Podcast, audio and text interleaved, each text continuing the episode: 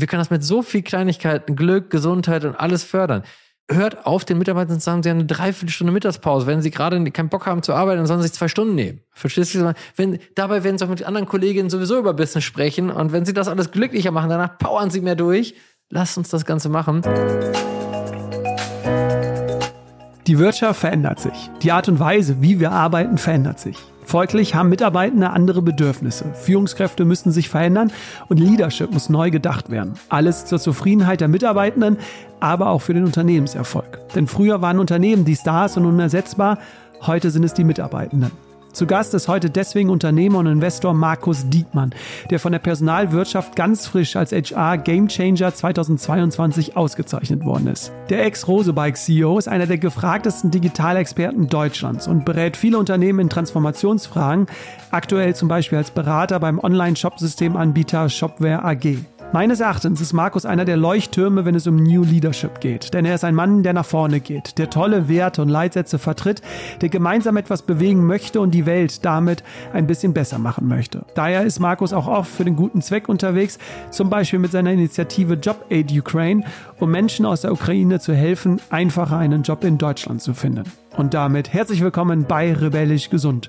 Mein Name ist Jonas Höhn und ich bin der Gründer der Detox Rabbits.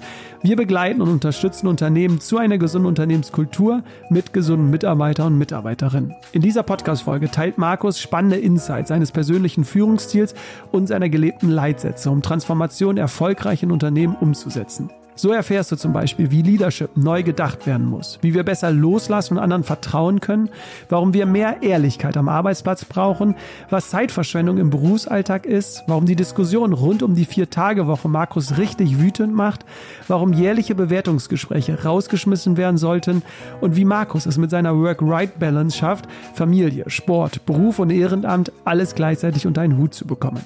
Eine spannende Podcast-Folge, die hoffentlich viele Menschen in der Wirtschaft aufwachen lässt und nicht nur zum Nachdenken anregt, sondern insbesondere zum Handeln. Um abschließend es in Markus Worten zu sagen, gemeinsam nach vorne. Viel Spaß mit dieser Folge. Rebellisch gesund. Der Podcast von den Detox Rebels zu deinem gesunden Lifestyle. Markus, schön, dass du mich hier in deiner Heimatstadt in Coesfeld begrüßt, ja. hier im äh, Münsterland.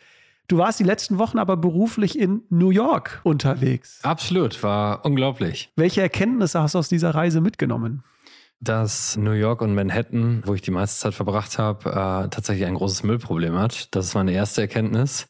Dass es eine total aufregende Stadt ist und so unglaublich viel passiert. Das ist meine zweite Erkenntnis. Und ich mag es ja immer von verschiedenen Kulturen, von verschiedenen Menschen, von verschiedenen Ländern zu lernen. Und das ist das, was mich auch am meisten antreibt. Darum finde ich auch Jobs wie deine so spannend, einfach auch mit Leuten immer sprechen zu dürfen. Ich liebe meine Kids und würde sie gegen nichts eintauschen wollen. Hätte ich gerade keine Kids, wäre ich direkt drei Monate da geblieben und hätte. Das wäre nämlich meine nächste gemacht. Frage, weil äh, Coesfeld hat jetzt nicht so viele Einwohner, knapp 40.000. Ich würde sagen, man darf es äh, Land oder Dorf äh, nennen. Absolut. Hat dich nie so die Großstadt gereizt zum Leben oder warum hast du quasi Coesfeld für dich als Heimatstadt ausgewählt? Ja, ich habe ja immer unter der Woche in anderen Städten gewohnt. Ich habe in Amsterdam gewohnt, ich habe in Köln gewohnt und meine Lieblingsstadt auf der gesamten Welt ist ja Amsterdam. Es ist eine kleine Stadt, aber in der so unglaublich viel passiert. Und ich kenne keine andere Stadt, die so krass offen ist, die ich so gut kenne. Weißt du, du triffst einfach Leute aus der ganzen Welt und alle sprechen einfach miteinander und alle sind einfach beieinander. Es gibt überhaupt kein Sprachbarrierenproblem, weil einfach alle reden einfach Englisch. Überall, wo du hinkommst, selbst im Restaurant. Und wenn du probierst, auf Holländisch was zu bestellen, guckt die dich an und sagt, ich spreche ja kein Holländisch.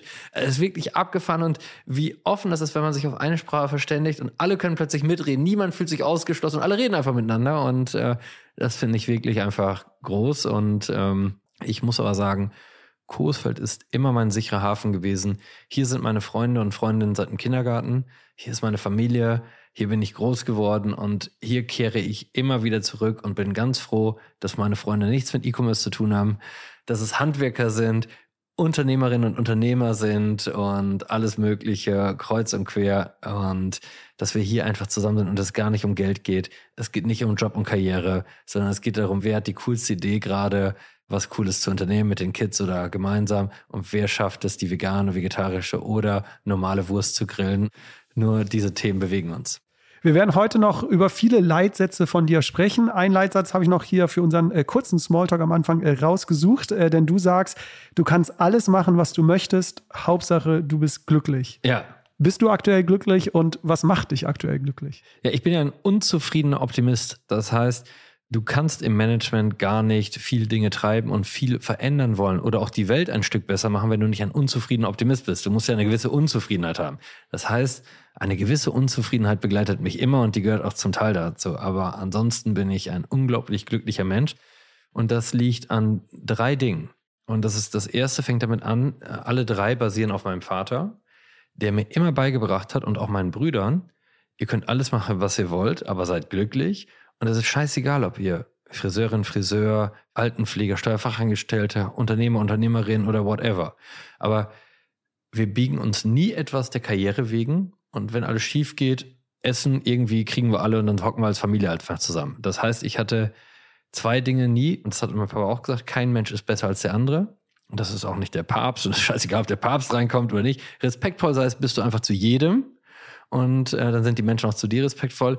Und falschen Respekt muss man vor niemandem haben.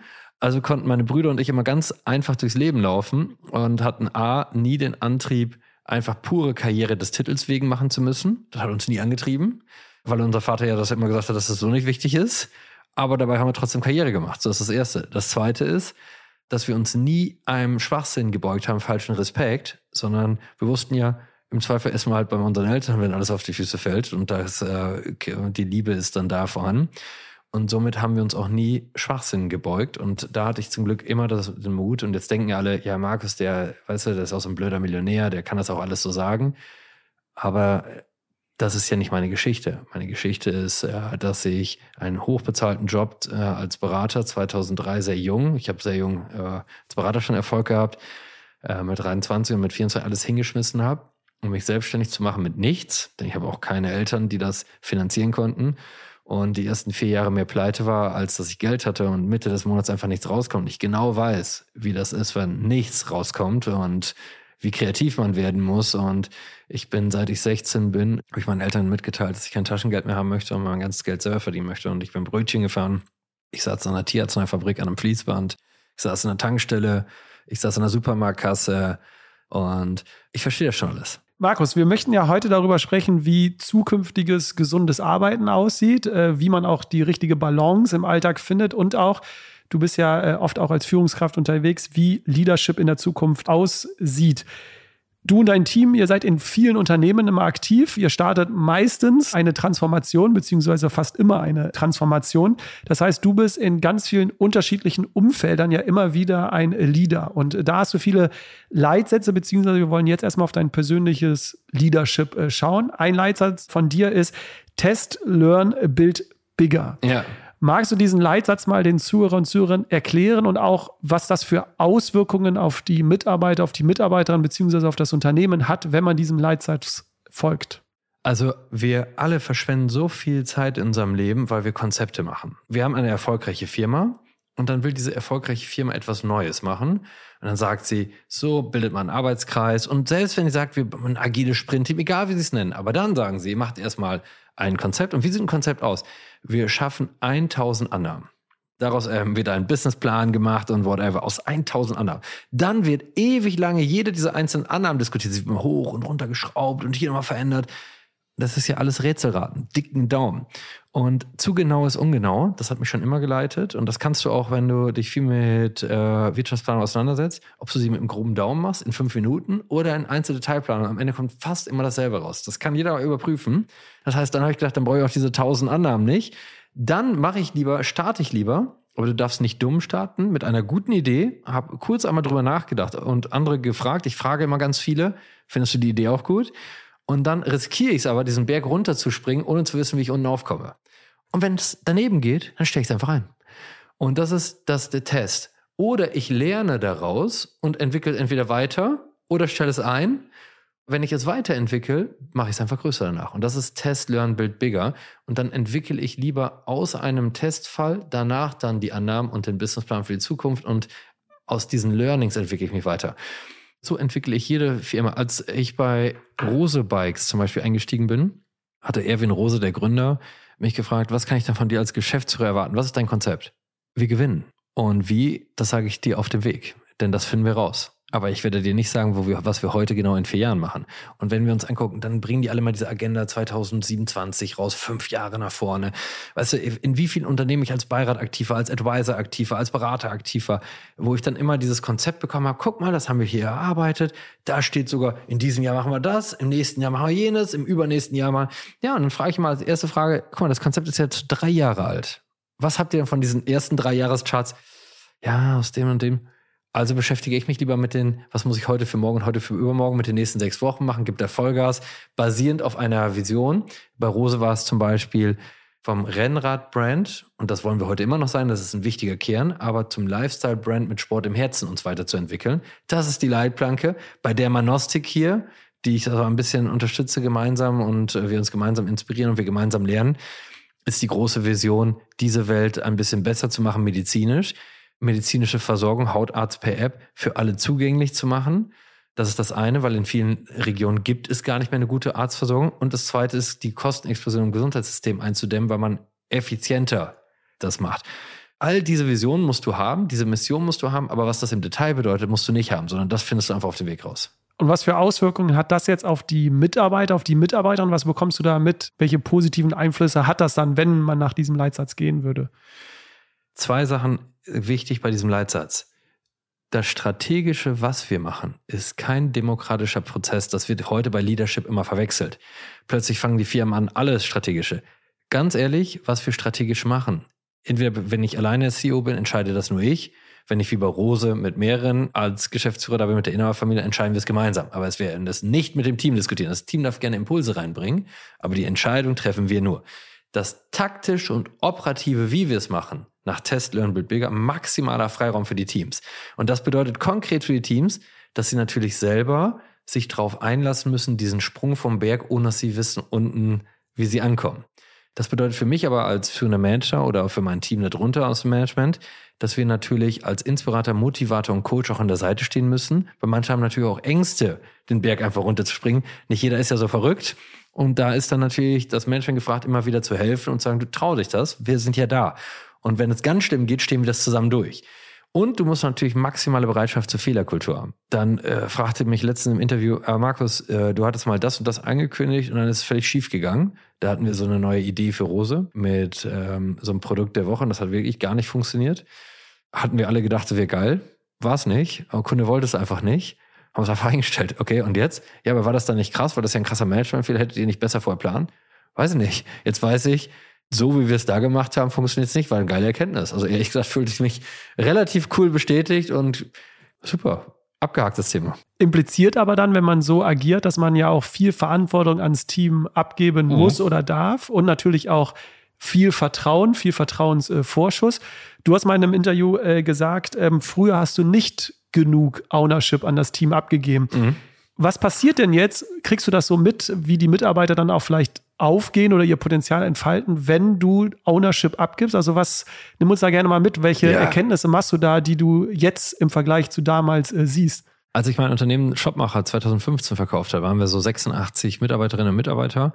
Und da war ich noch so richtig der Gründer. Selbst nach dem Verkauf habe ich den André Reutsch, das war dann nachdem ich verkauft habe, der neue Geschäftsführer.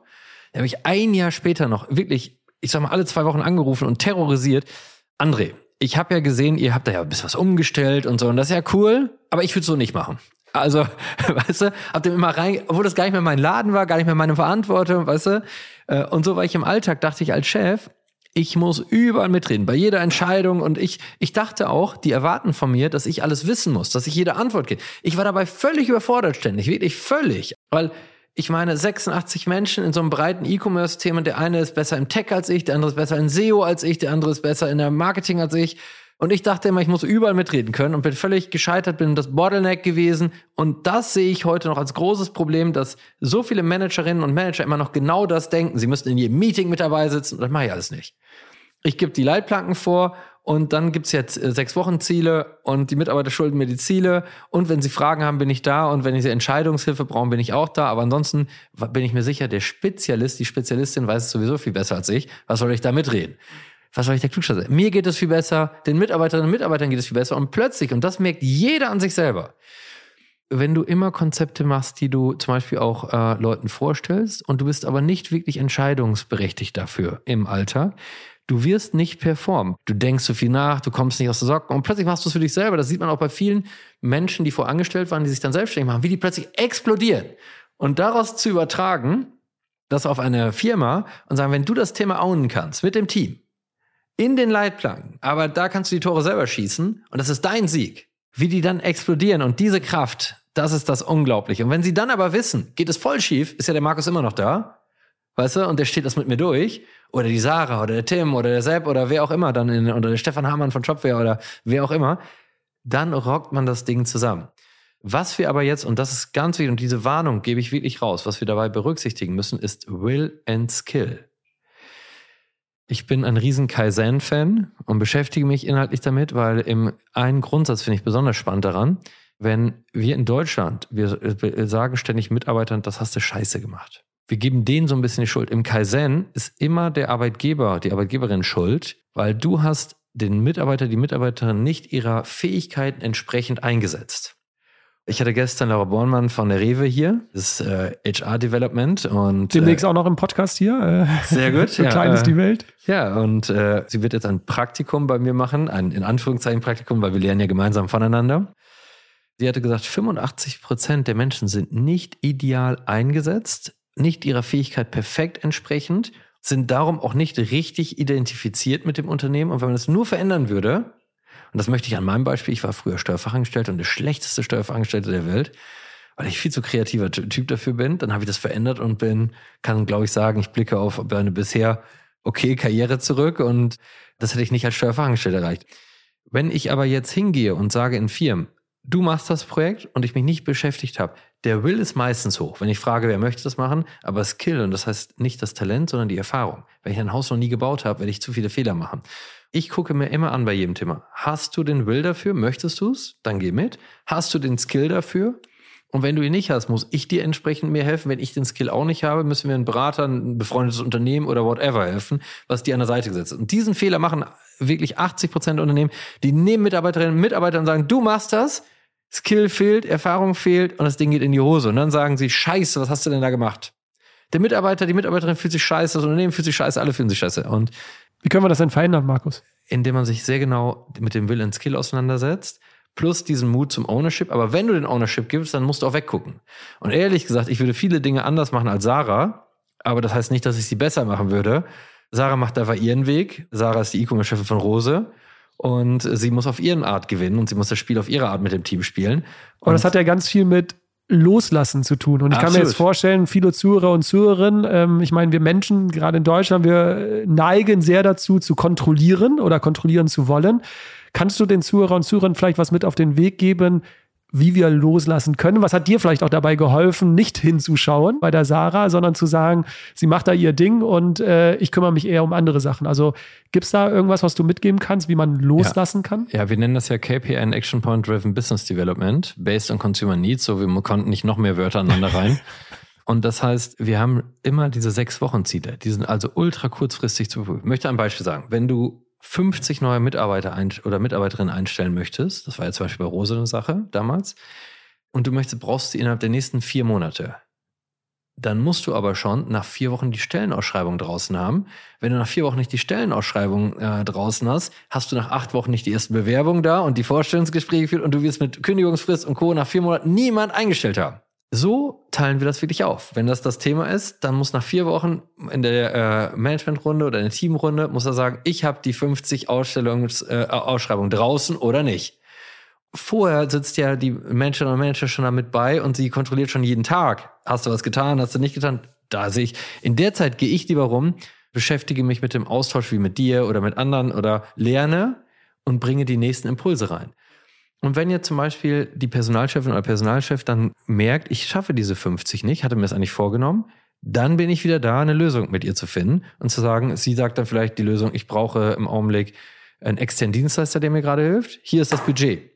Oder die Teams arbeiten nicht zu. Hier ist die Unterstützung, dass die Teams dir zuarbeiten. Weißt du, den Weg freiräumen. Das ist Inspiration, Motivation und Coach und immer die neuen Impulse reinbringen, das strategische und den Mut, die strategische was. Das ist meine Aufgabe. Dann das Team zu enablen, diesen, und dann aber mit sechs Wochen Zielen immer, wo du dann wieder den Überblick verhältst. Wenn du dann alle sechs Wochen die Ergebnisse bekommst, dann reicht dir das völlig, das wird man lernen. Dann musst du nicht mehr wöchentlich mit in jedem Meeting drin sein. Ist das eigentlich der Grund, warum du mal in einem Interview gesagt hast, ich zitiere, ein CEO, der fünf Tage braucht, um in seinem Business zu sein, der macht generell etwas falsch, weil ja. viele Führungskräfte nicht loslassen können und noch zu sehr operativ tätig sind? Ja, absolut. Früher, muss man sagen, war die Welt auch herausfordernd, aber sie war nicht so komplex. Nehmen wir mal die großen Ketten. Da ging es eher darum, Einladen nach dem anderen aufzumachen oder in der operativen mehr Exzellenz reinzukriegen. Heute musst du plötzlich TikTok können, was du gestern gar nicht können musstest. Und da kommst du als Chef oder Chefin sowieso nicht mit. Da musst oder du, Thema Nachhaltigkeit, ne? da genau. jetzt auf einmal performen. Ja, ja also ist, früher hatte man vielleicht mehr Sachbearbeiterinnen und Sachbearbeiter, die das umgesetzt haben oder Fachleute eher. Und heute brauche ich echte Spezialisten und Spezialistinnen, die das Thema treiben. So, wenn das die Erkenntnis ist, dann reicht drei Tage für Impulse drei Tage für den Mut zu entscheiden zu haben, drei Tage als Inspirator und Motivator da zu sein, reicht völlig. Und an den anderen zwei Tagen bist du einfach verpflichtet, dich selber glücklich zu machen, damit du nämlich diese Power auch ins Unternehmen reinbringen kannst und zu lernen. Denn du musst heute schneller lernen und das schaffst du nicht, wenn du immer nur in deinem Büro sitzt. Und ich sag mal so, wenn ich nicht so vielfältig unterwegs sein dürfte, weißt du, ich, ich kenne mich relativ gut in der Textilbranche aus. Ich kenne mich relativ gut in der Fahrradbranche aus. Ich kenne mich relativ gut in der Möbelbranche aus. Ich kenne mich wirklich auch, ich lerne gerade von Dermanostik, wie die Pharmabranche tickt. Alle Branchen haben aber wieder Schnittmengen. Aus der Pharmabranche kann ich wieder was mitnehmen in die Radbranche und ich kann das alles kombinieren. Weißt du, ich habe mich mit äh, meiner Digitalbeiratstätigkeit beim BVB habe ich gelernt, wie Sponsoring und Fußballmarketing funktioniert und daraus habe ich zig Sachen auf Rose adaptiert. Das hätte ich alles nicht gemacht, wenn ich einfach nur mit der Fahrradbranche zusammengehangen hätte oder fünf Tage in diesem Büro. Und wir wären nicht in diesem Tempo nach vorne gekommen. Also da äh, hast du jetzt meine Frage vorweggenommen, weil ich fragen wollte, was machen wir denn mit der Zeit, die frei wird, aber die dann nämlich für Lernen, Weiterentwickeln, investieren. Du hast ja gerade schon ein bisschen angedeutet, wie du das machst. Du hast viele Beteiligungen. Du bist ja auch viel investiert in Unternehmen. Magst du uns aber nochmal einen Einblick geben, wie es auch ohne Beteiligung aussehen könnte? Also wie, ich glaube, ich habe irgendwann mal gehört, du schreibst einfach Leute an, wie jetzt vielleicht ja. dann auch äh, Laura, ihr wollt euch vernetzen und so. Also ja. wie entwickelt man sich weiter? Wie lernt man dazu, wenn man jetzt nicht Geld im Hintergrund hat und sagt, ich will irgendwo investieren oder beteiligt sein. Genau, nimmt man das ganze Beteiligungsding raus. Das ist auch spannend, natürlich diese Gründungsimpulse zu bekommen. Aber das ist das eine, das, das hat mich ja auch nicht immer begleitet. So nimm das andere. Ich habe Laura zum Beispiel, nimm mal das Beispiel Laura. Ich habe sie einfach angeschrieben. Habe gesagt, ich bin ein Riesenfan deiner Beiträge und ich würde gerne mal mehr lernen von deinem Blick auf HR morgen. Weil ich glaube, du kannst einfach viele Dinge, die ich überhaupt nicht kann. Also erklär es mir. Und Laura sagte, Markus, das ist ja witzig, denn ich bin auch ein großer Fan von dir, denn du kannst Dinge, die ich gar nicht kann. Und können wir uns dann nicht zusammen treffen und weißt du, und jetzt machen wir ein gegenseitiges Praktikum, lernen beide gemeinsam. Das hat beiden kein Geld gekostet, das machen wir. Nehmen wir uns jeden Tag frei und machen das. So. Und das ist ein gut investierter Tag. Wir werden unsere beide Persönlichkeit weiterentwickeln dabei, weil wir voneinander lernen und wir werden inhaltlich lernen. Also es ist überhaupt nicht verschwendet. Und es war nur eine gegenseitige LinkedIn-Nachricht. Und jetzt nehmen wir das aufs Kleine. Jetzt würde ich vielleicht einen Teilbereich im Marketing bei Rose verantworten. Dann würde ich als erstes mal, vielleicht wenn ich ein Riesenfan von Nike wäre oder von Adidas, dann würde ich in Deutschland meinen Gegenpart, meinen Konterpart anschreiben und sagen, hey, ihr macht cooles Zeug, ihr macht cooles Zeug. Sollen wir uns nicht mal einen halben Tag zusammen Rad fahren oder joggen oder whatever? Und du erklärst mir, wie Nike funktioniert, was ich lernen kann. Ich erkläre dir aus der Radbranche, ein paar Kniffe können wir auch. Und zack, sind beide klüger am Ende des Tages und haben noch kommen auch inspiriert und motiviert wieder zurück ins Unternehmen und es war gut investiert und kein Aufwand. Und das kann jeder tun. Man braucht nur den Mut. Man braucht nur den Mut. Und dafür muss man nicht ich selbst sein oder das ist auch nicht wahnsinnig einfach anzuschreiben. Und, und, und das Beispiel Laura ja. zeigt ja auch, wir haben ja dann immer irgendwelche Gedanken in unserem Kopf, was sagt denn der Gegenüber, die Gegenüber, ich habe kein Interesse oder so, aber das Beispiel jetzt vielleicht mit Laura zeigt ja, oftmals, und so ist das ja auch, wenn man jemanden Menschen anschreibt, von dem man begeistert ist, in den seltensten Fällen wird er oder sie ja negativ darauf reagieren, sondern jetzt wie in deinem Fall positiv. Absolut. Ne? Und das Gleiche will ich vielleicht auch von meinem Impuls mitnehmen, nicht nur fachlich sich da weiterzuentwickeln, sondern natürlich auch im Bereich Persönlichkeit oder Gesundheit, dass man sich Leute raussucht, wie du, die vielleicht besser sind in gewissen Bereichen und die einfach mal zu fragen, wie macht ihr das? Ne? Weil auch im Fitnessstudio kriege ich ganz oft mit, man traut sich gar nicht, vielleicht manche Menschen anzusprechen, weil man denkt, oh Gott, was denkt der von mir? Aber in den seltensten Fällen sind die sauer, sondern eher freuen die sich und zeigen dir tolle Übungen ja, oder klar. wie du noch was besser machen kannst. Ich ne? bin auch also, immer zu pragmatisch in meinem Leben gewesen. Und ich habe noch nie verstanden, also es ist ja so ein typisches Männerthema aus der Vergangenheit, dass wir nicht nach Wegbeschreibung gefragt haben, wenn wir uns verfahren haben. Habe ich noch nie gemacht. Ich habe immer sofort gefragt, als allererstes. Weißt du, und wenn ich noch zehnmal frage, ist mir wirklich egal, weil ich will schnell zum Ziel. Und das müssen wir alle auch mehr tun. Und denkt doch noch mal fünf Jahre weiter. Wir automatisieren immer mehr Prozesse. In Zukunft wird es viel mehr darauf ankommen, dass du einfach eine krasse Verkäuferin oder Verkäufer auf der Fläche bist, also Menschen zu begeistern. Das wird eine wichtige Tätigkeit neben den automatisiert verkauften Prozessen. Intern wird es mehr darauf ankommen, weil Sachbearbeitungstätigkeiten werden immer mehr automatisiert werden. Und das ist ja radikal. Auch im Bankensektor gibt es ja auch alle möglichen Studien, brauchen wir gar nicht drauf eingehen.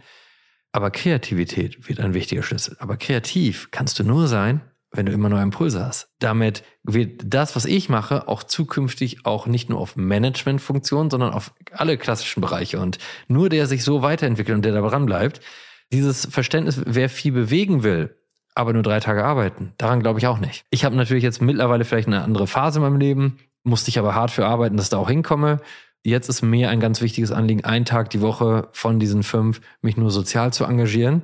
Dabei lerne ich aber auch jedes Mal, aber das ist, ich finde, die Phase muss man sich auch erlauben können. Und äh, aktuell kann ich sie mir erlauben und dann mache ich sie auch. Und mit Job Aid oder damit alle Kinder die gleiche Chance haben oder Händler helfen, Händlern wirklich da Vollgas zu geben. Aber, äh, aber lass uns ja. da mal kurz äh, bleiben, denn das ist eine wunderschöne Brücke. Denn ich wollte mit dir unbedingt natürlich auch über die Arbeitszeit äh, sprechen. Wir haben ja eben über die äh, CEOs gesprochen, die fünf Tage im Business verbringen. Du hast es damals als CEO anders gemacht bei äh, Rose Bikes. Äh, du warst dort äh, drei Tage in dieser Rolle tätig. Der Umsatz entwickelte sich positiv. Äh, nur kurz ein äh, paar Zahlen für die Zuhörer und Zuhörer von 85 Millionen Euro auf 150 äh, Millionen Euro Umsatz äh, letztes Jahr und äh, dieses Jahr peilt Rosebike sogar die 200 Millionen Euro Grenze an. Würdest du also der These zustimmen, dass Zeit nicht mehr als Indikator hinzugezogen werden darf, ob jemand erfolgreich ist oder nicht, sondern dass wir zukünftig unbedingt am Ergebnis jemanden bewerten, ob er gut, schlecht oder äh, professionell ist? Absolut es gibt ja so ein paar Dinge, die in einem naturell nicht verankert sind. Da habe ich ein bisschen, in dem, zumindest auf diesen Punkt bezogen, habe ich Glück gehabt. Am Ende des Tages, ich habe noch nie mir eine Stempeluhr angeschaut. Ich glaube an eine These, ich war Chef in vielen großen Läden ich habe noch nie verstanden, dieses Stempeluhr-Thema. Weil ein Mitarbeiter oder Mitarbeiterin, die im Büro keinen Bock hat, dann soll sie nach Hause gehen und sich in der Sonne legen und morgen Vollgas geben. Hab das noch nie verstanden. Weißt du, ich kann einen Trick sagen. Ich war kein guter Steuerfachangestellter, aber ich konnte manche Themen, weil damals war Computer relativ neu in Steuerbüros und ich konnte es einfach schneller mit dem Computer als meine Kolleginnen und Kollegen. Und dadurch war ich ja eher fertig mit anderen Dingen. Habe ich einfach aus dem Fenster geguckt. Habe ich mal gedacht, warum kann ich nicht schon nach Hause gehen? Weil ich habe da mein Ding fertig. Aber das wäre nur an der Zeit, aber stell dir mal vor, wie motiviert ich morgen zurückgekommen wäre. Ich finde da allen Menschen, die damit gut umgehen können, da diesen Freiraum auch zu geben. Und möchte ein zweites Beispiel, Flexibilisierung von Arbeitszeiten. Haushaltsführende Person, das ist häufig heute noch die Mutter, also aber immer öfter zum Glück auch der Vater, die sich um die Kids kümmern. Die sagen wir, du kannst vier Stunden arbeiten, weil du ja vorher ein Kind zum Kindergarten bringen musst oder zur Schule und danach musst du es wieder abholen. Aber warum erlauben wir den nicht? Ist doch mir scheißegal, ob du um sechs bis sieben was machst und dann machst du abends wieder was. Und äh, wenn du heute nicht so viel machen kannst, aber kannst morgen oder äh, hast vielleicht wie ich ein Wechselmodell in getrennt lebend. Eine Woche habe ich die Kids, eine Woche habe ich nicht die Kids. Kann ich doch eine Woche Vollgas geben und die andere Woche Vollgas beim Spielen geben. Aber warum ermöglichen wir alles dieses nicht, weißt du? Oder bei einem Vertrieb. Was, was muss ich denn dafür verändern? Hast du da vielleicht. Äh, Diese Ziele müssen erreicht werden. Dafür musst du aber sechs Wochen Ziele haben. Wir haben zu viele Ziele, die auf Jahresebene sind. Und dann sagen wir selbst, wenn wir die in einem Monat nicht erreichen, das holen wir schon wieder auf und so. Das gibt's bei mir nicht. Wenn die sechs Wochen Ziele nicht erreicht werden, musst du leider Vollgas geben. Das gehört zu dem Spiel mit Markus Siegmann auch dazu. Dann, Wenn du nicht äh, performst, dann äh, genau. nachsitzen quasi. Das heißt, ich gebe viel Vertrauen, aber viel Vertrauen heißt auch, du hast auch viel Verantwortung und musst, bist auch verantwortlich. Das liebe ich auch an Startups, denn die haben, Startups und Agenturen haben einen riesen Vorteil. Agenturen haben Mandanten, die den ständig in den Arsch treten, wenn sie die Deadline und richtig hart. Du hast das nicht fertig, hier, dann gibt's richtig hart. Darum sind sie getrieben. Sie kriegen aber auch immer das mega Kompliment alle paar Wochen, wenn sie wieder eine geile Präsentation gemacht haben. Das ist das eine. Und äh, bei Startups ist einfach das Konto leer, wenn sie nicht performen. Und da ist der Arschtritt per Konto. Ich erlebe es in zu vielen Projekten, wo wir nicht das hohe Eigenvertrauen dann sagen die, ja, ich habe es heute nicht geschafft. Du wolltest eigentlich, ja, okay, dann bist du eigentlich als internes Startup pleite. Ja, aber wir sind noch ein großer Konzern, wir haben noch Geld. Das ist nicht der richtige Indikator. Sechs Wochen Ziele. Und darum muss jeder Mitarbeiter und jede Mitarbeiterin, die mit mir zusammenarbeitet, müssen mir immer alle sagen, was hatte ich mir vorgenommen? Was habe ich erreicht? Woran liegt es, dass ich überperformt habe oder unterperformt habe? Und was lerne ich für die nächsten sechs Wochen daraus? Das ist immer die Fragestellung, wie man mit mir ins Gespräch geht. Seit einigen Wochen oder Monaten flammt immer wieder die Diskussion um die Arbeitszeit auf. Jetzt nicht nur auf der Führungsebene, sondern eher äh, bei den Mitarbeitern und Mitarbeiterinnen. Jetzt äh, vor einigen äh, Tagen flammte die Diskussion wieder auf, weil ein bestimmter ehemaliger Politiker mehr Arbeit gefordert hat und das als Lösung gegen den Fachkräftemängel.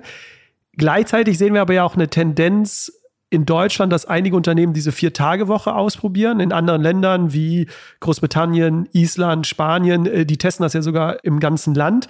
Wie siehst du diese ganze Diskussion um Fünf-Tage-Woche, Vier-Tage-Woche, 32-Stunden-Woche? Das würde mich mal interessieren, jetzt vor diesem ganzen Hintergrund. Ist die Diskussion überhaupt sinnvoll oder sollte sich nicht jedes Unternehmen sich selbst bewerten und sagen, was ist jetzt hier für meine Mitarbeiter und Mitarbeiter das Richtige. Und ja, also wichtig ist in der Gesellschaft nicht nur unseren eigenen Vorteil zu denken. Und wir müssen aufpassen, nicht die fetten Römer zu werden. Das äh, römische Reich ist ja zerfallen, weil sie alle nur versoffen und verfressen und verfickt waren. Wir reden ja nur über diese ganzen Dinge, weil uns uns scheinbar gerade gut geht. Aber wir, wir produzieren zeitgleich immer mehr Wettbewerbsnachteile anderen Ländern gegenüber. Und wir, hey, liebes Volk, wir stecken gerade in der krassesten Wirtschaftskrise seit Ewigkeiten. Wir sind gerade dabei, wirklich viel Wohlstand und alles zu verspielen, weil wir hier, weißt du, Corona, Ukraine, wir haben Fachkräftemangel und reden über Vier-Tage-Woche. Und wir müssen auch sagen, wer kann denn überhaupt die Vier-Tage-Kräfte-Woche? Das, das ist doch, das ist so wenigen Menschen vorbehalten. Die ganzen Verkäuferinnen auf der Fläche, Verkäufer können es nicht, die Pflegekräfte können es nicht und nur ein paar arrogante Leute, die meinen, hier sie verdienen setz dich doch erstmal ein. Und wenn du deine Ziele erreichst, dann machst du vier Tage Woche. Wenn du pragmatische Wege findest, das zu schaffen, wenn aber jetzt gerade wir in einer Wirtschaftskrise sind, jetzt heißt die Devise. Und wenn es danach uns wieder gut geht, fahren wir runter. Wenn wir Prozesse automatisieren, gehen wir auf vier Tage Woche runter. Alles kein Problem. Aber jetzt gerade heißt es, Ärmel hochkrempeln, gegen die Inflation kämpfen, gemeinsam, gegen diese Wettbewerbsnachteile anderen Ländern gegenüber zu kämpfen und gemeinsam als Volk zusammenzustehen und gemeinsam das durchzuziehen. Das ist unsere einzige Aufgabe der Ukraine-Krieg, und das möchte ich allen wirklich sagen, und das ist hier, weißt du, ich nehme mir raus, an den Strand zu liegen, da liege ich gerne dran und wirklich lasse die Sonne auf meinen Kopf. Das mache ich wirklich gerne. Ich gehe auch gerne Fahrrad fahren. Als der Ukraine-Krieg ausgebrochen ist, bin ich nebenberuflich mit Christian und anderen coolen Mitgründern und Mitgründern, haben wir Job Aid Ukraine gegründet, ehrenamtlich, ohne Geld dafür zu verdienen. Und wir saßen alle zusammen, jeden Abend, sechs Wochen lang, bis zwei Uhr nachts da. Da war keine Work-Right-Balance, weil wir gesagt haben, jetzt ist die Work-Right-Balance scheißegal. Jetzt geht es darum, Menschen aus der Ukraine zu helfen. Jetzt.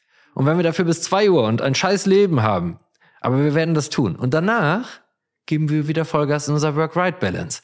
Und ich höre immer nur noch, was ist noch besser und noch besser und noch besser. Und wir müssen auch kämpfen, um uns das weiter verdienen. Und es gibt Krisen, da gibt man Vollgas. Und dann gibt es Entspannungszeiten, da gibt man Vollgas in der Work-Right-Balance. Das hast du äh, schön gesagt, dass man die Prioritäten auch mal ab und zu dann anders switchen kann. Du hast in einem Vorgespräch zu mir gesagt, es ist die Frage, ob du es verkünden möchtest oder nicht. Äh, du hattest gesagt, du hast dir was vorgenommen. Stichwort Arbeitszeit äh, zum Ende des Jahres fürs nächste Jahr. Magst du das äh, mit den Zuhörer und Zuhörern an dieser Stelle mal teilen, was du da für Gedanken hast? Also ich hatte ja einen ganz krassen Prozess in diesem Jahr und das auch mit einem buddhistischen Coach an meiner Seite. Äh, Hermann, äh, wo ja du auch sehr dankbar bist, äh, was ich rausgehört habe. Absolut. Und ich finde seinen Mix spannend, weil er Psychologe ist und äh, weil er auf der anderen Seite auch Buddhist ist und die Welt also aus verschiedenen Perspektiven sehen kann. Und er gar nicht bewertet, aber trotzdem den Spiegel vorhält. Und das, er schafft das ohne Bewertung. Also von ihm kann man übrigens im Management auch unglaublich viel lernen, wie er in unglaublich nett und man hat trotzdem immer so einen krassen Respekt vor ihm. Also das ist wirklich Wahnsinn. Und ich habe mich immer gefragt, was mache ich jetzt? Mache ich die nächste fette Konzern-Management-Position? Das wäre jetzt naheliegend bei mir. Lass mir haufenweise Geld dafür zahlen und äh, da gibt es wirklich richtig, richtig, richtig Kohle zu verdienen. Gleichzeitig gibt es auch richtig Ruhm und Ehre zu verdienen, wenn du das nächste Ding rockst. Wieder 50% Wachstum, 30% Wachstum rein. Die Presse wird dich wieder umjubeln. Und äh, ist das eigentlich wichtig für mich? Nein. Ich habe ja eben erzählt, ich wohne hier in Coesfeld, meine Freunde. Ich bin auch kein Typ, der einen Porsche fährt. Das ist mir nicht mehr wichtig. Ich werde nur noch Dinge machen, habe ich mir vorgenommen, die diese Welt ein kleines oder ein großes Stück besser machen. So habe ich mich jetzt entschieden, und wir sind gerade in der finalen Verhandlung, meine nächste Tätigkeit einem Startup zu widmen. Wenn wir uns einig werden, also wir sind noch an den letzten, wenn wir uns mit dem nicht einig werden, ich gehe aber davon aus, bleibe auch optimistisch, dann wird es auf jeden Fall etwas Ähnliches sein, dem anderen, wo ich wirklich nochmal, wo ich auch äh, fast auf meine gesamte Vergütung verzichte, aber diese Welt wirklich ein Stück besser machen kann. Und das ist mir wirklich wichtig. Und ich werde auch diese Geschäftsführungsposition wieder nur in Teilzeit ausführen, werde die Restzeit damit verbringen, mich viel ehrenamtlich einzusetzen, den einen Tag die Woche, zwei Tage die, einen Tag Vollgas mit Shopware zu geben, weil das wirklich Herzenangelegenheit seit zwei, vier sitzen wir zusammen. Und die anderen Tage hier bei Rose oder bei tollen Unternehmen wie Scala Digital mit denen zu verbringen und denen zu helfen, deren Marke bekannter zu machen. Das sind alles Produkte, an die ich selber glaube. Und natürlich viel Zeit mit den Kids verbringen. Genau, du äh, hast es erwähnt, äh, Teilzeit, äh, das äh, begleitet dich schon äh, längere Zeit.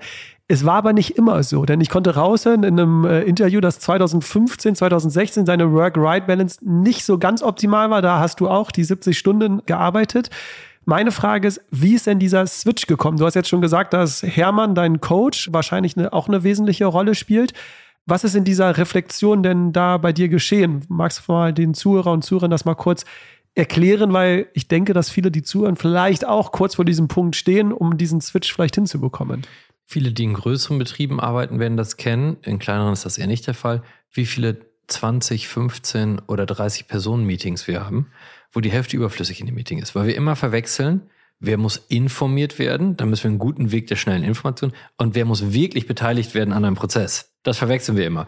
Und somit sitzen einfach alle immer in jedem Meeting. Und diese Zeitverschwendung führt dazu, dass wir teilweise 60 Stunden da sitzen. Und ich habe festgestellt, hatte so ein Eye-Opener 2016, hatte ich immer noch gar nicht so richtig mitgewirkt, dass André Reutsch und Manuel, mein Bruder, bei Shopware auch viel Cooles gemacht haben, ohne dass sie 60 Stunden saßen. Und äh, ich plötzlich gesehen habe, krass, wie, wie viel Zeit habe ich eigentlich verschwendet in meinem Leben? Und damals war es ja 80 Stunden teilweise weil ich überall dachte, ich muss überall mitmachen, ich kann nichts loslassen und muss selbst die Farbe des Klopapiers auf der Toilette entscheiden. Weißt du? Damit das alles wirklich ein Corporate Design ist. Also was für ein Bullshit. Hab dann wirklich gelernt, mich auf die wesentlichen Dinge zu fokussieren. Und mich Wie lernt man das denn? Ich hatte äh, durch dieses Schreckensszenario 80 okay. Stunden für hm. Scheiße. Und da ich ja pragmatisch bin und immer optimistischer bleibe, dann gesehen habe, krass, hätte ich mich nur auf diese Themen, hätten wir den gleichen Erfolg gehabt. Gleichzeitig hätte ich mehr Zeit gehabt, mich mit anderen Unternehmen schneller zu lernen und das war eigentlich dieser Eye-Opener. Eigentlich waren Manuel und André Reut schuld, dass ich einfach gedacht habe, wie schafft das denn mein Bruder 17 Uhr trotzdem zu Hause zu sein und trotzdem wächst diese Firma? Weißt du, so. Also auch viel dann in die Reflexion zu gehen, ne? Um Absolut. Hab mir aber ein halbes Jahr Zeit genommen. Ganz krass, äh, als ich Shopmacher verkauft habe, dann bin ich auch wirklich in die Reflexion und dann habe ich für mich mein Leadership-Prinzip daraus entwickelt. Wir haben auch viele junge Zuhörer und Zuhörerinnen, Markus, die jetzt vielleicht noch nicht in der Leadership-Rolle sind, aber vielleicht in ein paar Jahren. Frage an dich was können wir diesen jüngeren Menschen mit auf den Weg geben? Müssen wir immer erst hart arbeiten, die 70, 80 Stunden, um dann irgendwann den Luxus, du hast ja auch gesagt, dass du privilegiert bist, jetzt zu sagen, dass du dir ein bisschen weniger Zeit fürs Berufliche nimmst und mehr fürs Private? Oder gibt es nicht irgendwie auch eine Lösung, eine Möglichkeit, wie wir Gesundheit und den beruflichen Erfolg unter einen Hut bekommen? Wie ist da deine Meinung? Weil ich höre immer so unterschiedliche Lager. Die einen sagen immer so, Leute, achtet auf eure Gesundheit, auf euer Privates, der berufliche Erfolg wird so oder so kommen. Und auf der anderen Seite hast du dieses Lager, die sagen, na, wenn du beruflichen Erfolg haben musst, musst du schon hart dafür auch arbeiten. Also wie siehst du das? Das würde mich mal interessieren. Ja, ich vergleiche Business und Sport immer ganz extrem. Für mich sind die beiden Welten sehr ähnlich. Du siehst auch, wie übrigens die Entwicklung im Fußball ist. Die kannst du immer parallel auf die Wirtschaft. Früher waren die Fußballspieler immer voll mit dem Verein verbunden. Der Verein war das Größte. Heute sind die Spieler das Größte. Und äh, sie leisten einen gigantischen Job, aber sind nicht. Und dann ein Jahr später machen sie es für einen anderen Verein. Hochprofessionell. Und so ist das heute mit Mitarbeiterinnen und Mitarbeitern auch. Also du kannst so viel Lehren daraus ziehen. Und auch die Agilität. Der Trainer gibt den Rahmen für ein Spiel vor, aber die agile Entscheidung auf dem Platz, das strategische Was sagt der Trainer, aber taktisch und operativ müssen die in Sekunden auf dem Platz entscheiden. Kannst du auch lernen. Auch wie sich Spiele weiterentwickeln. Von, so. Aber hast du schon mal von irgendeinem Sportler gehört, der ohne hartes Training hier erfolgreich sein konnte?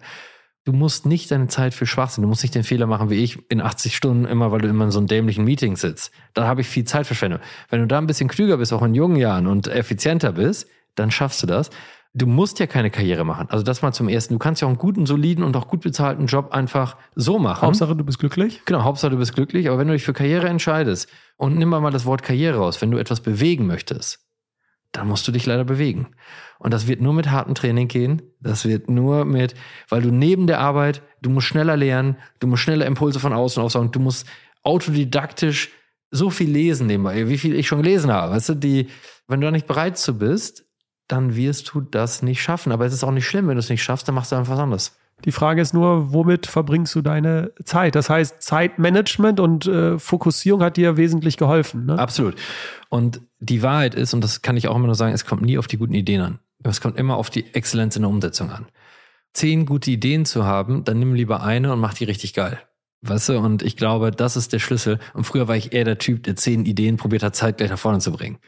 Das hat sich zum Beispiel verändert. Und ich gehe immer danach, das bringt mich als Unternehmen am schnellsten, am weitesten nach vorne. Und das ist immer das, was den Kunden am, und die Kundin am glücklichsten macht. So, das ist meine erste Bewertungsformel. Meine zweite Bewertungsformel, wie dicht ist das an unserer Kern-DNA? Alles, was nämlich nicht Kern-DNA von einem selber ist, fällt dir schwerer umzusetzen. Und die dritte ist, wie aufwendig technisch, prozessual, organisatorisch ist es überhaupt, das umzusetzen?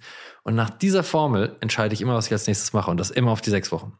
Und wenn das jeder für sich auch in jungen Jahren macht und sagt, ich entscheide aber auch, den Mut zu haben, Dinge anzusprechen, die ich nicht will. Ich möchte mal ein Beispiel von meinem Bruder, der hat bei Tobe Software damals gearbeitet, aus, ein erfolgreiches Unternehmen, hat eine Ausbildung gemacht und in der Ausbildung läufst du alle Abteilungen durch und er hat gesagt, ich bin ITler. Ich möchte nicht in die Buchhaltung gehen. Ich möchte IT hier lernen. Und wenn ihr sagt, ich soll in die Buchhaltung gehen, ich möchte die IT-Prozesse der Buchhaltung verstehen, das gucke ich mir gerne an. Aber ich werde nicht Belege kontieren. Und wenn ich das machen soll, dann gehe ich hier einfach. Weil wir können alles machen, aber sei glücklich. Und Essen gibt's von meinen Eltern zwar immer. Und dann haben die gesagt, mega geil. Und mein Bruder ist ein verdammt genialer Entwickler geworden und hat einfach voll auf seine Stärken, voll die ausgebaut, hatte dadurch ein viel besseres Zeitmanagement, weil er nicht das andere machen konnte, konnte viel schneller lernen und hat ein unglaublich tolles, glückliches Leben. So, und daraus kann man lernen. Und äh, ich glaube, dann schafft das auch jeder. Spannend. Lass uns äh, zum Abschluss noch auf ein Kapitel schauen, und zwar auf die äh, Transformation, denn äh, das ist ja ein Steckenpferd von dir. Du hast in einem Interview mal gesagt, äh, Führungskräfte sind bei der Transformation meist das eigentliche Problem. Immer. Warum? Weil viele Menschen nicht mutig genug entscheiden. Komplettes Beispiel. Häufig sind die Fehler in einem Unternehmen völlig klar. Dafür braucht man auch keinen Dicky oder sonst wen Weißt du, auch als ich bei Rose, ich habe einfach die Menschen dort gefragt, was würdet ihr jetzt tun? Was findet ihr, was hier gut läuft und was findet ihr vor allem, was hier scheiße läuft? Und eigentlich unterhalte ich mich auch viel lieber, was scheiße läuft, beim Loben und beim Feedback natürlich gerne auch über das, was gut läuft. Aber ich wurde mit Impulsen überschüttet, wirklich. Und ein Impuls war zum Beispiel, wir sind in 13 Ländern aktiv, obwohl wir in den fünf wichtigsten Märkten noch gar nicht Market Leader sind. Aber wir die ganzen Ressourcen, also wir machen 13 Länder nicht optimal, statt in fünf richtig zu rocken. Also habe ich nach vier Wochen mit Roses gemeinsam entschieden, aus acht Märkten auszusteigen. Das zweite war, und das war eine ganz krasse Entscheidung, und Rose ist dadurch bekannt gewesen, dass wir diesen krassen Konfigurator haben. Bikes konfigurieren. Jetzt wird wieder jeder sagen, aber das war doch mega. Ja, war mega. Dadurch kriegten wir aber keinen sauberen Prozess hin bei uns, der wirtschaftlich effizient. Und wir haben festgestellt, dass die, wenn die Leute die Wahl haben, also 80 Prozent aller unserer Kunden waren überfordert mit dem Konfigurator, weil der viel zu komplex für die war. Selbst die, die den genutzt hatten, waren nicht bereit, 10 Prozent mehr zu zahlen. Also war die logische Konsequenz, wir sorgen lieber dafür, dass wir kosteneffizienter Bikes produzieren können, wettbewerbsfähige Preise weiterhin unseren Kunden möglich machen können und damit attraktiv bleiben und wir das ein Top-Produkt zum Top-Preis, zum Top-Service anbieten können. Und dafür müssen wir das leider aufgeben. So, haben wir auch sofort entschieden. So, und das war aber auch logisch, das zu tun. Das hat auch der Erfolg gezeigt. Die meisten entscheiden immer halbherzig. Wir machen ein bisschen digital. Das nächste ist, ich habe gesagt, wir werden unseren Marketing-Etat verdoppeln im ersten Jahr, weil wir müssen bekannter werden, dann werden wir das aber tun. Und andere sagen, wir erhöhen hier mal fünf Prozent. Jetzt mal ganz mutig. Oder andere sagen, sie bauen ein Logistikzentrum, weil sie jetzt im Online-Gas geben wollen, statt outzusourcen. Und ich sage, das kann, ist eine mega Idee. Bist du denn dann schneller als Amazon oder Zalando? Nee, dann source out. Weil das macht überhaupt gar keinen Sinn, sich mit dieser Scheiße dann zu beschäftigen, wenn du danach immer noch schlechter bist aus Kundensicht. Das ist in Transformation, also dieser Mut, konsequente Entscheidungen zu treffen. Und das bedeutet, und das kann ich versprechen, überall, wo ich mit daran beteiligt bin, ich habe keine Angst, diese Entscheidung zu treffen und sie konsequent durchzuziehen. Und ich habe keine Angst, den Kopf dafür hinzuhalten und wenn das alles schief geht, dafür rausgeschmissen zu werden. Und ich habe auch keine Angst, kurzfristig wieder umzuentscheiden, weil ich sage, das war die falsche Entscheidung und jetzt gehen wir wieder in die Richtung. Positiv gesprochen, was brauchen denn dann Führungskräfte zukünftig, um das Unternehmen eher dann positiv zu beeinflussen? Wir haben schon viel jetzt drüber gesprochen, den Mut haben, abzugeben, äh, das hatten wir auch schon, aber kriegst du noch ein paar mehr äh, Persönlichkeitsentwicklung Skills? von hm. Mitarbeiter und Mitarbeiterinnen? Äh, das ist auch gestern, was ich gestern mit Laura erarbeitet habe. Früher haben die quasi mehr Skills trainiert. Mhm. Also wie kannst du besser verkaufen? Heute gibt man, ist das auch ein wichtiger Part, aber konzentriert sich man viel stärker auf Persönlichkeitsentwicklung, mhm. damit man motiviert und inspiriert und Leute wirklich, was bist du eigentlich für ein Typ und wie müssen wir für, wie müssen wir mit dir umgehen, damit du glücklich bist? Das heißt, das ist ein, wird ein ganz, ganz großer Baustein von Managern und Managerinnen. Also Führungskräfte nicht mehr nach den Skills zu bewerten, sondern eher nach ihrer menschlichen Komponente. Absolut eher Menschen zu führen, den Mut zu haben zu entscheiden, schneller zu lernen, was an Impulsen damit, vom Markt, damit man schneller Impulse reinbringt, den Weg freiräumen für Mitarbeiter und Mitarbeiterinnen, damit sie wirklich ihre Arbeit machen können und du die entlastest, um alles Negative von mir aus auch selbst Abstimmung mit Aktionären oder Großinvestoren oder Inhaberfamilien oder whatever dann sie als Coach und Inspirator an der Seite zu stehen und sie bei der Persönlichkeitsentwicklung äh, zu unterstützen. Mhm. Das sind deine Skills, die in Zukunft notwendig sind. Dass du selber einen Online-Shop programmieren kannst, ist nicht wichtig. Heißt, die Führung hat sich ja verändert und äh, vielleicht gibst du dann, ich habe nämlich ein tolles Zitat, vielleicht kennst du ihn, sonst äh, würde ich euch super gerne äh, vernetzen. Wolfgang Jenewein ist ein mhm. Äh, Professor aus der Schweiz von St. Gallen, ist so der Leadership Coach mhm. und Profe vielleicht hast du mal von ihm gehört. Und er hat äh, gesagt, Leadership is not about fixing, it's about activating. Ja. Würdest du dem recht geben, dass sich da jetzt einfach diese Veränderung, dass früher man eher auf Prozesse geschaut hat, auf Fehler, wie kann man noch effizienter arbeiten und jetzt mehr der Mensch im Mittelpunkt stehen muss, ja. wie wir ihn aktivieren? Ja, absolut. Da bin ich 100% dabei und vernetzt uns gerne. Ich würde nur um eines ergänzen wollen. Und das ist jetzt vielleicht nicht so populär, was ich sage. Change is pain ist ein altes Zitat. Und das bedeutet zu mir als Leader gehört leider auch dazu. Ich lade jeden ein, den Weg mitzugehen. Ich lade jeden ein, Inspiration und Motivation dazu geben. Ich lade aber auch jeden ein, zu gehen, der nicht mitgehen will. Ich mache keine Kompromisse. Ich werde nicht auf der Meinung einer einzelnen Person die Weiterentwicklung der Firma äh, gefährden. Das tun wir auch zu wenig. Und das heißt, Veränderung ist keine Kritik an der glorreichen Vergangenheit. Das ist nur notwendig für die Zukunft, Notwendigkeit für die Zukunft. Das bedeutet auch, dass vielleicht nicht mehr jeder Fußballspieler gerade der richtige ist für die Mannschaft von morgen, aber trotzdem der perfekte war für die Mannschaft von gestern. Und dann muss man es für die Verantwortung für die einzelnen Mitarbeiterinnen und Mitarbeiter auch machen, weil dann kann die ihren Weg auch weitergehen und für die Firma ebenfalls, dann können wir auch unseren Weg weitergeben. Du hast es gerade so beiläufig einfach gesagt. Ich möchte das Zitat nochmal äh, hervorheben, weil ich hatte es mir auch aufgeschrieben und äh, schon öfters mal äh, verwendet in Gesprächen. Veränderung ist keine Kritik an der Vergangenheit, sondern die Notwendigkeit für die Zukunft. Ja. Und das zahlt ja nicht nur darauf ein, ist jetzt der Mitarbeiter oder die Mitarbeiterin noch die richtige, sondern auch für viele Führungskräfte, die, du hast ja mal gesagt, die das Problem der, der Transformation sind, ist ja oft auch, weil sie keine Veränderung zulassen. Das heißt, viele Führungskräfte das auch vielleicht mal im Kopf beherzigen. Nur weil jetzt etwas Neues kommt, weil der Markus vielleicht kommt mit einer neuen Idee, heißt das ja nicht, dass du schlechte Arbeit gemacht hast in den letzten Jahren, oder? Also ja, absolut. Und das war genau das Richtige, ja. weißt du? Du hast diese Mannschaft, das Team vorher hatte sich vielleicht zur deutschen Meisterschaft geführt.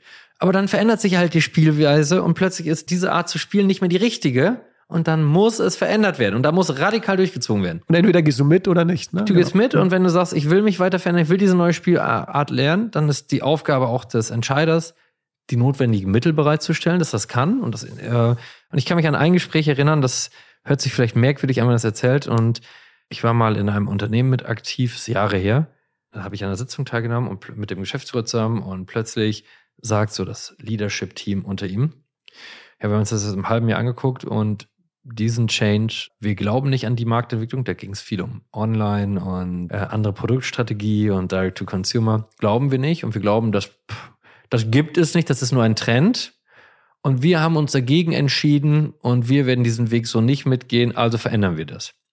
Und dann war der Geschäftsführer wirklich platt und war wirklich richtig traurig, weil er dachte, das letzte halbe Jahr hätte das mit viel Gesprächen, mit viel Workshops und hätte er also erstmal den Need for Change klar gemacht und äh, alle auch mit und haben sich so dagegen ausgesprochen.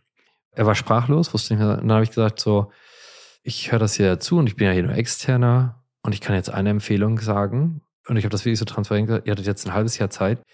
Ihr seid top bezahlte Manager. Das ist ein Riesenunterschied zur in Anführungszeichen klassischen Mitarbeitern. Ein Riesenunterschied, weil die muss man immer mitnehmen und da muss man noch zehnmal helfen. Aber bei top bezahlten, hochbezahlten Managern, da gilt nur eins, ich dann gesagt, ich empfehle jetzt gleich, nur dass ihr das transparent wisst. Ich würde sagen, wenn ihr bis morgen früh 9 Uhr nicht alle den angerufen habt und gesagt habt, ihr macht doch mit, geht doch einfach alle. Denn ich bin mir sicher, wir finden am Markt Top-Managerinnen und Manager, die mit uns mitgehen wollen und die verstehen, dass online heute eine wichtige Säule ist, neben der wichtigen Säule stationär. Die wissen, dass die Gefahr von Direct-to-Consumer-Brands ausgeht, wie Tesla den Markt verändert hat oder andere oder Emma oder sonst was. Und wenn ihr das alles meint, äh, das läuft so weiter wie früher, was damals das Richtige war, aber heute nicht mehr, dann tschüss. Und bis auf zwei haben alle ihn nächsten Tag um bis neun angerufen und ihm das alles gesagt. Das mache ich nicht gerne. Ich finde, so sollte man auch nicht mit Menschen umgehen. Aber das waren, da war keine einzige Person bei unter 300.000 Euro Jahresgehalt, die so einfach gegen eine ganz klare Geschichte sich ausgesprochen haben. Und dann muss man leider in so einem Moment sagen, dann tschüss. Ist für das Ganze, was wir heute besprechen, nicht die Voraussetzung, aber jetzt auch für dieses Gespräch, was du da hattest, Radical Honesty, also radikal auch dann ehrlich zu sein. Wir haben, äh, ich hatte letztens mit einem Experten dazu gesprochen. Die Folge kommt jetzt, äh, wir nehmen die Podcast-Folge immer ein bisschen früher auf, die kommt morgen raus. Äh, wie schaffen wir Radical Honesty, radikale Ehrlichkeit im äh, Arbeitsalltag? Aber brauchen wir das nicht? Auch in äh, Bewerbungsgesprächen zu sagen, bin ich jetzt der richtige Kandidat oder nicht? Und nicht nur immer dieses, ich verkaufe mich jetzt erstmal und dann gucke ich, sondern radikal ehrlich sein, wie du es ja auch sagst, das sind meine Werte und entweder passen wir zueinander oder nicht. Aber das dann auch im Arbeitsalltag, wenn wir ein Projekt haben, auch mal die Meinung dem Chef zu sagen oder der Chefin zu sagen, es läuft jetzt nicht gut und lass es uns anders machen? Ja, absolut. Das hast du ja auch mit diesem Test Bigger und KPI und Action Point Driven. Weil am Anfang erfordert es, äh, haben alle ein bisschen Schiss, weil sie alle sechs Wochen sagen müssen, habe ich schon die 50. Wenn du das vier Monate gemacht hast, merkst du plötzlich, oh krass, alle sechs Wochen löse ich meine Probleme und schieb sie nicht raus. Weißt du, das meine? Aber das erfordert auch, durch diese KPIs ist man wirklich transparent und gehört auch zu. Das ist das Erste. Das Zweite ist, nehmen wir mal mich.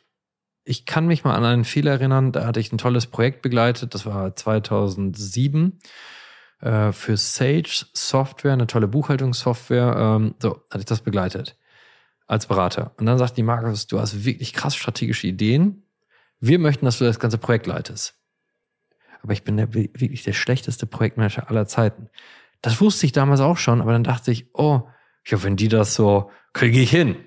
Und das ist wirklich, die haben mich nach drei Monaten gefragt, Max, bist du ganz sauer, wenn wir dich doch einfach nur wieder für strategische Impulse, für den Mut, für die kreative Begleitung und für diese ganzen Themen und was du alles kannst und wie den Leadership und solche Sachen, aber du auf keinen Fall nie wieder Projektmanagement anrührst. Und das war mein Fehler, weil ich dem vorher zugestimmt habe und hätte einfach da sagen können, dass es, ich fühle mich super geehrt, dass ihr mich fragt, aber ich bin einfach nicht der Richtige. Und diesen Fehler habe ich nie wieder gemacht. Ich weiß genau, was ich kann und da bin ich sehr selbstbewusst.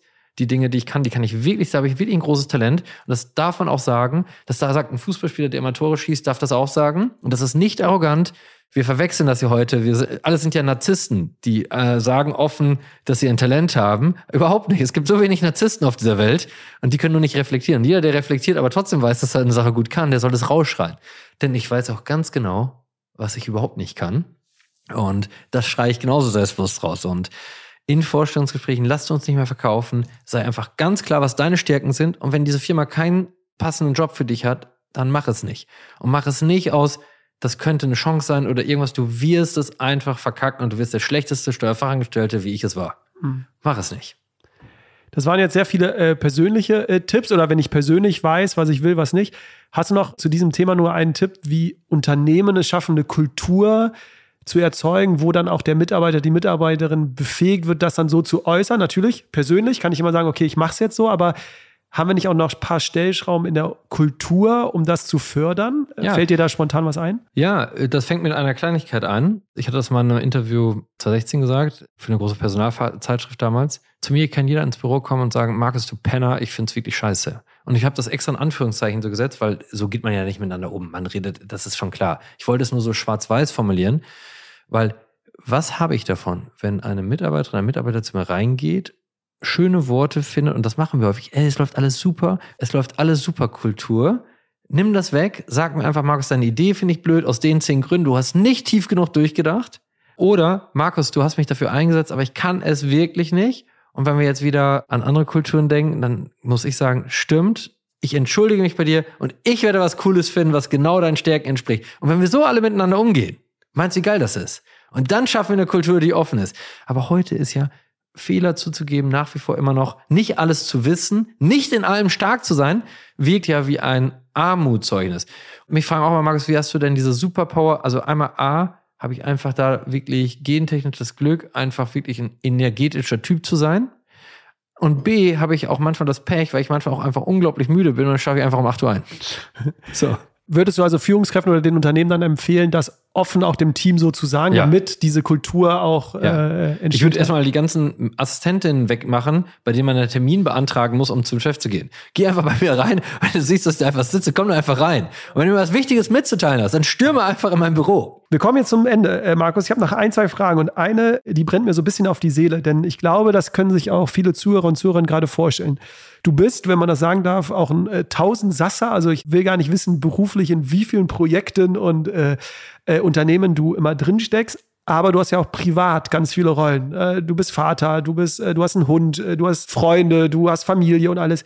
Wie schaffst du es persönlich, diesem, diesem Druck standzuhalten oder damit gelassen umzugehen, nicht jetzt in allen Bereichen immer perfekt zu sein? Also diesen Erwartungen zu, äh, zu erfüllen. Ich bin der beste Dad, ich bin der beste berufliche Unternehmer, ich bin der beste so und so Rennfahrer. Ich meine, du hast auch noch ein Hobby, was sehr äh, zeitintensiv ist.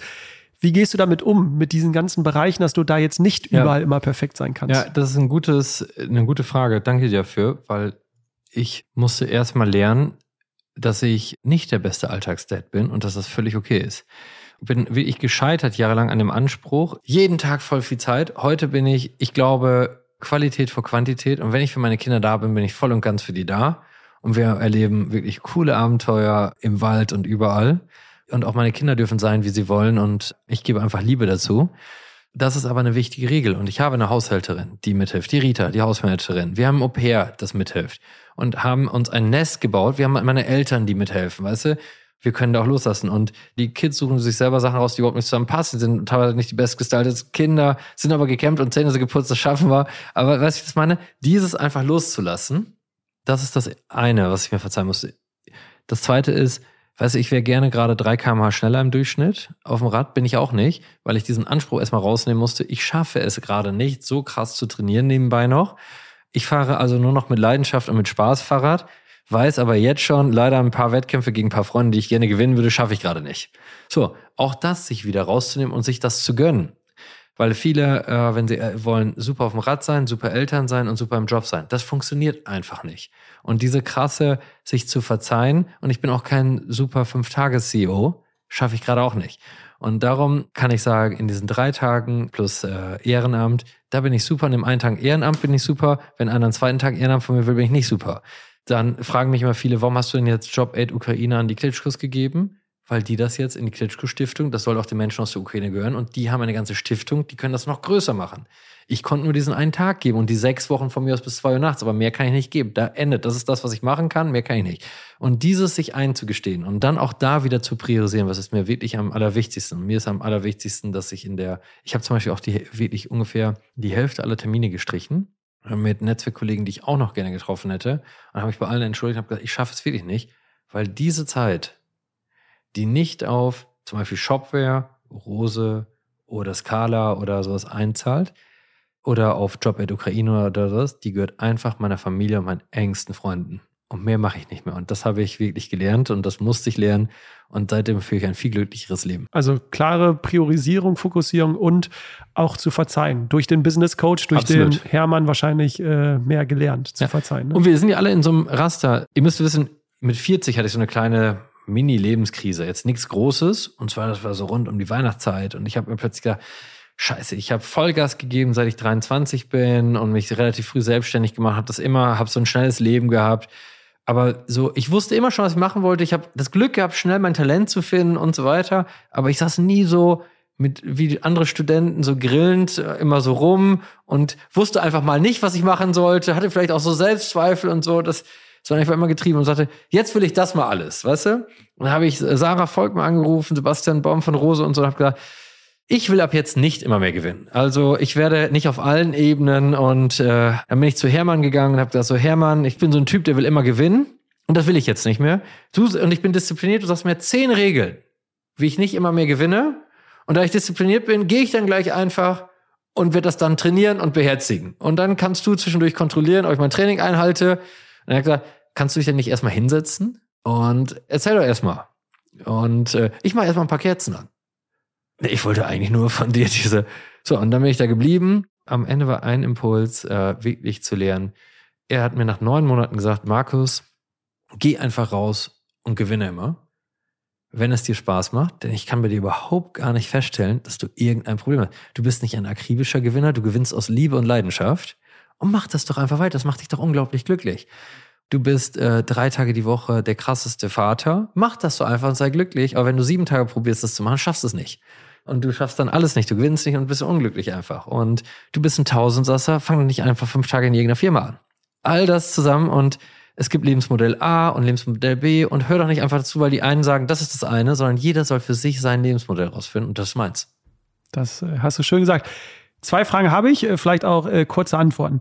Dir ist neben dem beruflichen Erfolg ja immer die Gesundheit, das Wohlergehen der Menschen wichtig. Du willst die Welt auch besser machen.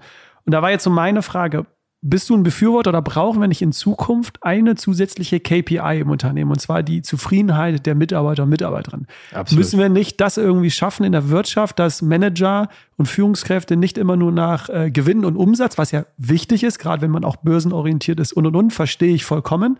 Aber brauchen wir nicht auch eine andere KPI, dass sich ein Manager, ein CEO oder eine Managerin sich dafür verantworten muss, wie ist die Zufriedenheit meiner Mitarbeiter, meiner Mitarbeiter. Also können wir das nicht in ein Board zukünftig einfach mal mit aufnehmen? Wir müssen es ja. Wir müssen es ja tun, weil heute ist ein Arbeit zum Glück ein Arbeitnehmermarkt und Arbeitnehmerinnenmarkt und nicht mehr ein Arbeitgeber- und Arbeitgeberinnenmarkt. Das ist schon mal eine erste wichtige Kenntnis.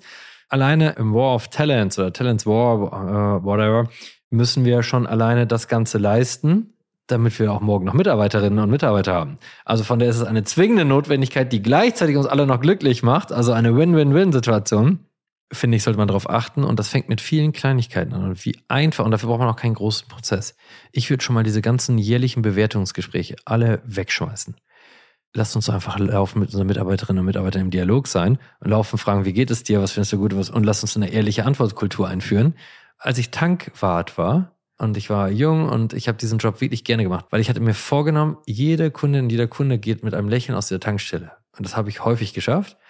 Und damit hatte ich immer ein Feedback nach fünf Minuten. Das war doch mega. Und lass uns das wieder machen. Das ist das im Alltag. Dann brauchen wir auch kein jährliches Bewertungsgespräch. Können wir das machen. Das wird alle glücklich machen. Schmeiß diese ganze Scheiße. Ich verstehe immer noch nicht die Firmen. Es gibt immer noch Cola. Es gibt immer noch Fanta. Es gibt immer noch Haribo in diesen ganzen Firmen. Sorry, äh, schmeiß das alles raus. Guck dir das hier an. Ich habe hier Obst und veganen Joghurt auf dem Tisch stehen. Weißt du, lass uns das machen und wir können das mit so viel Kleinigkeiten, Glück, Gesundheit und alles fördern. Hört auf, den Mitarbeitern zu sagen, sie haben eine Dreiviertelstunde Mittagspause. Wenn sie gerade keinen Bock haben zu arbeiten, dann sollen sie sich zwei Stunden nehmen. Verstehst du? Wenn, dabei werden sie auch mit anderen Kolleginnen sowieso über Business sprechen und wenn sie das alles glücklicher machen, danach powern sie mehr durch. Lass uns das Ganze machen. Du kannst ja die KPI so leicht fassen an Krankheitstagenentwicklung und Kündigungsraten und Co., was immer schon da ist. Aber lass uns diese Quoten ernster nehmen. Und wir reden immer über Umsatz und äh, lasst uns die mit reinnehmen. Und die letzte Forderung, die ich dann hier gerne stellen möchte, meinerseits, ist äh, definitiv jedes Startup oder jedes Unternehmen, was ab jetzt ein neues Produkt auf den Markt bringt, sollte nie wieder ein Produkt ab jetzt auf den Markt bringen, was diese Welt nicht ein kleines oder ein größeres Stück besser macht. Ich kann nicht verstehen, dass wir immer noch so viele Ideen haben, die einfach Schrott sind. Ich lasse das äh, so stehen, denn äh, schöner hätte ich, glaube ich, nicht formulieren können. Und das wäre auch wahrscheinlich deine Antwort auf unsere abschließende Frage immer. Unser Motto bei Detox Rebels ist nämlich nicht mehr, sondern es anders zu machen. Und das wäre ja eine Antwort, was du dir zukünftig wünschen würdest, dass Unternehmen es anders machen und Produkte auf den Markt bringen, die die Welt ein bisschen besser machen. Absolut. Und ich kann das gar nicht verstehen, dass wir immer noch diese ganze Plastikscheiße rausbringen und dass wir wirklich diese Welt verschrotten mit noch mehr Modegraden, noch mehr. Ich kann das gar nicht nachvollziehen. Ich habe in Kanada jetzt äh, gesehen, wie schön die Welt sein kann, wenn sie äh, ja. unberührt ist. Und, und nicht, wir werden, ja. wir werden, komm, und ich lebe wirklich einen Großteil meiner Zeit vegan. Und wir werden gleich ein wunderschönes Stück Lachs hier essen, du und ich. Und wenn wir uns diesen Lachs aber gönnen, werden wir ihn voll genießen und dann sind wir wieder vegan. Und das darf man ja machen. Man darf sich ja mal daneben benehmen, man darf mal voll aus dem Ufer, aber dann genieße es wenigstens. Ja. Wir haben uns einfach falsche Belohnprinzipien ausgelebt und jetzt müssen wir mal wieder ein bisschen achtsamer mit der Welt werden und mit dem Miteinander und umgehen miteinander. Darüber werden wir jetzt nochmal äh, im Off sprechen beim äh, Lachs. Markus, es ist ein bisschen äh, länger geworden, aber ich wollte den Flow nicht unterbrechen. Ich fand es äh, sehr äh, bereichernd. Also schon mal vielen, vielen, vielen Dank für deine Zeit. Ich weiß, äh, wie eng getaktet äh, du in den Tagen bist, wo du beruflich äh, aktiv bist. Wer mehr über dich und über deine Projekte erfahren möchte, du bist äh, mega aktiv auf LinkedIn und du hast ja auch schon jetzt offen äh, das Beispiel mit der Laura gesagt. Ich glaube, jeder, der mal mit, sich mit dir vernetzen möchte, sich austauschen möchte, der kann dich äh, kontaktieren. Da freust du dich.